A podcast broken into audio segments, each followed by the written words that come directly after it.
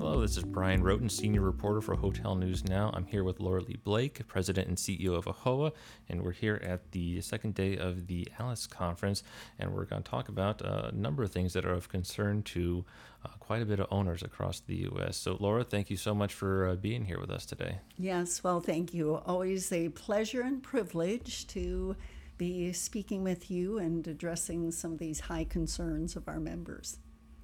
So, uh, let's kick things off with one of the biggest things that's been going on in the industry lately the uh, choice uh, wyndham i don't want to say it's a deal but it's uh, choice is uh, attempting to make it a deal. And uh, we know very surely after choice came out with its announcement that it was pursuing wyndham AAHOA had uh, a, a, bit of a response to that. So uh, please tell us a bit about AAHOA and its membership's you know position on this potential deal? Yes, well, thank you for that question. And you are correct. As soon as the news hit about this proposed merger of Choice Hotels and Wyndham, I think it sent a shockwave through our membership because so many of the brands um, that would be impacted are in the economy and the mid scale segment, which has a large number of our members. And the thought that one franchisor would have such a dominant role in those segments uh, raised some high concerns across the membership. But to make sure that we better understood where the members were coming, we issued a survey and we asked the members to respond. And it was an interesting result because I think we had one of the very highest survey results in the history of AAHOA um, more than a thousand respondents, and you had to be either a franchisee of Choice Hotels, Wyndham Hotels, or both. I mean, I tried to respond, and I don't have hotels, and I could not respond. It did not allow me to move forward. So it was more than a thousand franchisees of that segment of the industry. And the responses were overwhelming um, more than 70%. Um, and, you know, again, looking at those that were Choice Hotels owners only, and then the Wyndham Hotels only, and then those that had one or more of both, okay? But 70% on average of those three groups said that they had that they believed it would have a negative impact on their business if this merger were to occur. Another somewhat very high but um, alarming number was more than two thirds, more than 66%, said they likely or very likely would not continue with their license, with their franchise, if this merger were to occur, if they had the option to get out. It is not standard in the hotel industry in these 20 year long franchise agreements to have change of control clauses in the franchise agreements. And what that means is, excuse me, in other industries, sometimes there's a change of control clause that allows that if there's a major change or significant um, revision of the ownership or their shareholders of one of the companies to the partnership or to the agreement, then the other party has the opportunity to terminate. And so that is not standard in the industry. So for our members to say they would do this, if given the option, right now, unfortunately, they do not have the option unless they would look at paying liquidated damages to exit their franchise agreements. Um, and across the industry, it's fairly standard that the liquidated damages provision is 36 months of royalty fees. So, for some of our members, that could amount to hundreds of thousands of dollars. So, it is a concern that um, if they now have a merger and these two brands, or all the brands from these two franchisors, are merged, according to the count that we were able to put together, it would be 16,500 hotels uh, with 46 different brands. And so it really puts our members, I think, in some of it, what of a bind, because if you then want to get out and you're willing to pay hundreds of thousands to effectuate that, then the question is where do you go? Um, because there's such a dominant share then, both in the economy and the mid scale brands, that maybe there's a few other options, but in some geographic locations, maybe that's not even available because those particular brands are already there. So it really limits what our members could do and what the future looks like. So there's high concerns as to what this means. So, either through the survey or you know directly from the members themselves, what uh, what are you hearing in terms of like what are their the concerns that they have about what this deal would mean for their businesses? What what is behind this you know, such a high negative response in the survey? And that's an excellent question. A few factors that they identified as part of this survey. One is a fear of an increase in fees. And so the concept is that if you are suddenly with one franchisor and you're used to their systems and you're you're accustomed to their practices, their standards, you know, everything from their central management systems, reservation systems, everything else, and then suddenly it changes, you can imagine there's a concern with what are the fees then going to be and um, what does that look like? And especially kind of comparing maybe what Wyndham offers versus Choice, what Choice offers. How would that change if Choice now had a dominant share of this segment? So that is a high concern, and some of that has been played out with prior mergers and acquisitions that members have been through where they, at least at the time, reported that they experienced higher fees, um, especially in the initial time period. So that is one, one very basic concern. Mm-hmm. A second one is just how the brands then would be diluted. And one of our members had even commented that he was thinking of a particular community not far from where he was. And he said, in about a three block radius, he said, I'm counting it'd probably be 10 or 11 hotels. What that would then be, you know, if this merger were to occur, would be Choice Hotels franchisees. Um, and what does that mean for the guests, you know, as far as choosing which hotel? And if you're then competing against other hotels under the same franchisor, I think there's also questions as to then would Choice continue to support and maintain all of these 46 brands, or would some of the maybe economy brands suddenly be merged themselves? Would they lose their identity? So, a lot of concerns about the dil- dilution of the brands. Um, other impact, other concerns were like IT impacts. You know, anytime you're integrating, you know, systems between two large companies, there's always IT possible concerns, especially if they've been at different systems. Now you have to integrate that into what your hotel is operating. So that was another high concern.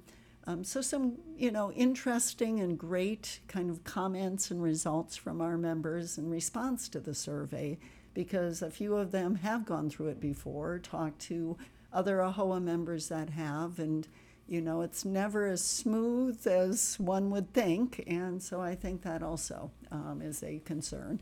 The final one that I'll mention is what it means also for their customers, um, for their for their loyal guests. Um, with respect to loyalty programs, how does that work out? You know, how do how do they maintain kind of those same standards that they're accustomed to doing? So more, I think the big question as to what does this look like for future relationships with our guests, with our community, and you know, especially for our brand, if this merger were to actually come through. Did you notice any difference in responses based on whether they were a Choice franchisee, Wyndham franchisee, or both? Not really, which is probably part of the greatest shock too. Now, a few percentage differences, but not nothing marked um, as far as where I really expected the Wyndham franchisees to be, you know, the most concerned. But then when you looked at it, the Choice Hotels franchisees also shared high concerns, and those with both. So it was across the board. They were within a few percentage points of each other. we're going to pivot a little bit here. We're still going to talk about franchisees, but we're going to talk about the bill that has been going through the New Jersey legislature. Uh, it had made some progress. I understand it's stalled again, but it's one that addresses the hotel franchise model and it would apply only to hotels in New Jersey. Uh, you and I talked about this a couple of months ago. Uh, can you give us an update on where things stand with that particular bill? Right. Well, here we are at the beginning of the year, and as you mentioned, the bill was stalled um, at the Senate level. And so there have been discussions on next steps. And I know that there's been, of course, a lot of opposition to AAHOA supporting this bill. And we've taken those comments seriously. We've continued to have conferences with the franchisors as to what is their opposition and how can we how can we best address it? How can we continue to keep the dialogue open? And I will share with the audience, with the members, that even at this ALIS conference, that has been a topic of conversation with several of the, the franchisor brands. And so we care deeply about our AAHOA members and, of course, our New Jersey members. I often say that I love our New Jersey members. They are passionate, you know, they're strong advocates and they've been through a lot. You know, so many of our members, especially if they own only one or two hotels coming out of the pandemic, it was a tough period. Their doors were shut and suddenly they opened up and they did feel, some of them did feel that maybe the franchisors weren't there supporting them as strongly as they would have liked. They were seeing new fees being imposed for a variety of things and essentially over the over the past years they've seen their ROI dwindling used to be maybe a double digit. Now they're looking at maybe a single digit ROI and they're putting their millions of dollars their life savings into the hotels. And suddenly they're at a point where they say you know we need some changes. And from my personal perspective it's been an interesting journey to the extent that I'm a lawyer by profession and training, and I'm very accustomed to being an advocate um, for my clients. And so we approach the New Jersey that legislation that way, but never with the idea that it was for the sake of passing legislation. It was always for the idea that it would maybe raise awareness of what our members were challenged with and hopefully bring the parties to the table to discuss it. And so I'm very pleased that now that we're at this stage, we're starting to see more of the parties coming together to start discussing it. Because in the end, regardless of what's going on, we need relationships with the franchisors. Um, we're AAHOA, and our members are very closely tied to the franchisors. So we're trying to figure out what is the best path forward right now, you know, and looking to the franchisors too to share with us what they're willing to do. And we are very reasonable and open to discussing, you know, the concepts that they might have and how best can they listen to our members, what can be addressed if there are concerns how can we how can we best take this to them to determine the best path forward um, because as time has passed um, some of our we're recognizing that not every AAHOA member is in support of continuing this because they value the relationship with the brands. And we do too. So it's really trying to figure out how can we accomplish a lot of what we're trying to do without legislation. And I think we're getting closer to that point. So um, only time will tell in the upcoming weeks and months as, as we determine the next steps. So I know that was a very long answer, but um, again, it's kind of that balancing mm-hmm. act that we are that we are engaged in with again talking to the franchisors, making sure that they're hearing the voice of our members and raising this, so that we can figure out how best to accomplish our goals.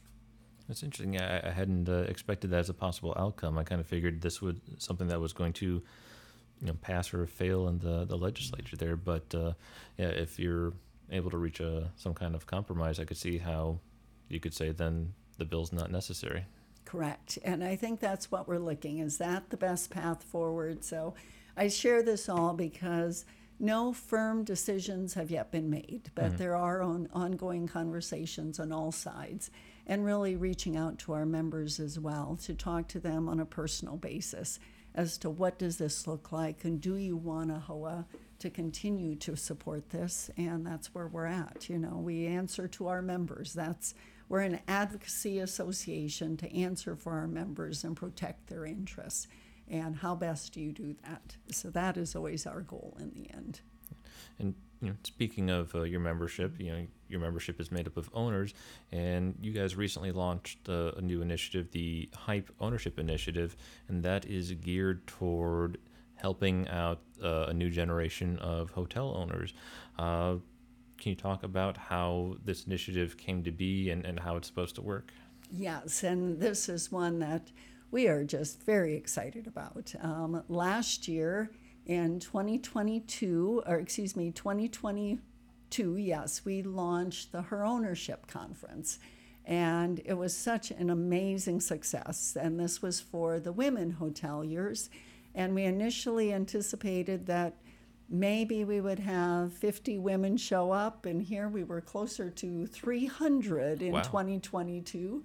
And so we repeated it in 2023, just a few months ago. And then we thought, well, maybe the first year possibly was kind of a was kind of a wild success because with only five weeks out from the from the second one, I believe we only had seven women registered. And we got to the Her Ownership Conference, and here we had even more attendees than the prior years. So, with that success uh, for the Her Ownership side, we decided it is time to really focus on the young professionals. So, HYPE stands for Helping Young Professionals Evolve. Um, and so this year it's going to be in New Orleans, and we're excited because we're already starting to see the numbers coming in, and we're um, very pleased that we'll have a chance to bring the young professionals together, provide educational content. Um, we have a fun reception in the evening, and of course, it's New Orleans. And so, anytime you're in New Orleans, that is also um, quite a city with, of course, the Mardi Gras theme going on. So we think it should be a marvelous event. And for those who have not yet registered, we encourage them to do so um, because it will be a big splash. And we're looking forward to um, kind of welcoming everyone, especially the young professionals, to our first ever Hype Conference. So, uh, when you're looking to the next generation of owners, uh, what you know, where are they running into obstacles to seeing the success that they that they want to have? What's what's in their way, and, and and what are they trying to overcome? Right. Very good question. And I think a lot of it, I'll give you just a personal perspective. I was with AAHOA for nearly 10 years, back in 2005 to 2014. And at the time, I was serving in the role of Vice President of Fair Franchising, Government Affairs, and Legal Counsel, General Counsel, and working with a lot of first generation hoteliers that had come here from India. You know, they had opened their first hotels, they were raising their families in the hotels. And so now I come back as of May of last year, and I'm now working with second and third generation. And the second and third generation, a lot of them grew up here in the United States. They their families own the hotels. They'd come home from school, and maybe instead of playing sports at school or other extracurricular activities, they would be making beds um, for the family. And so they then went to our finest universities, and now they're in the industry, and their focus is very different. It's on expanding the portfolio, and what does that look like? And so it's a whole different focus as opposed to, you know, owning your first hotel or figuring out how to own and operate a hotel. Now it's more what does this look like as far as expanding a portfolio and taking what the family has already built and turning it into something that you can then pass to your children and the next generation. So it's different, um, of course, different skills, different knowledge, um, different analysis as to how to expand that portfolio. And so that's what we're hoping to provide to provide kind of those resources, those networking opportunities, and also to listen to what they are sharing with us as well as we get into this. Well, thank you so much for, for joining us here today, and thank all of you for listening. Stick with Hotel News Now for further coverage from the ALIS Conference.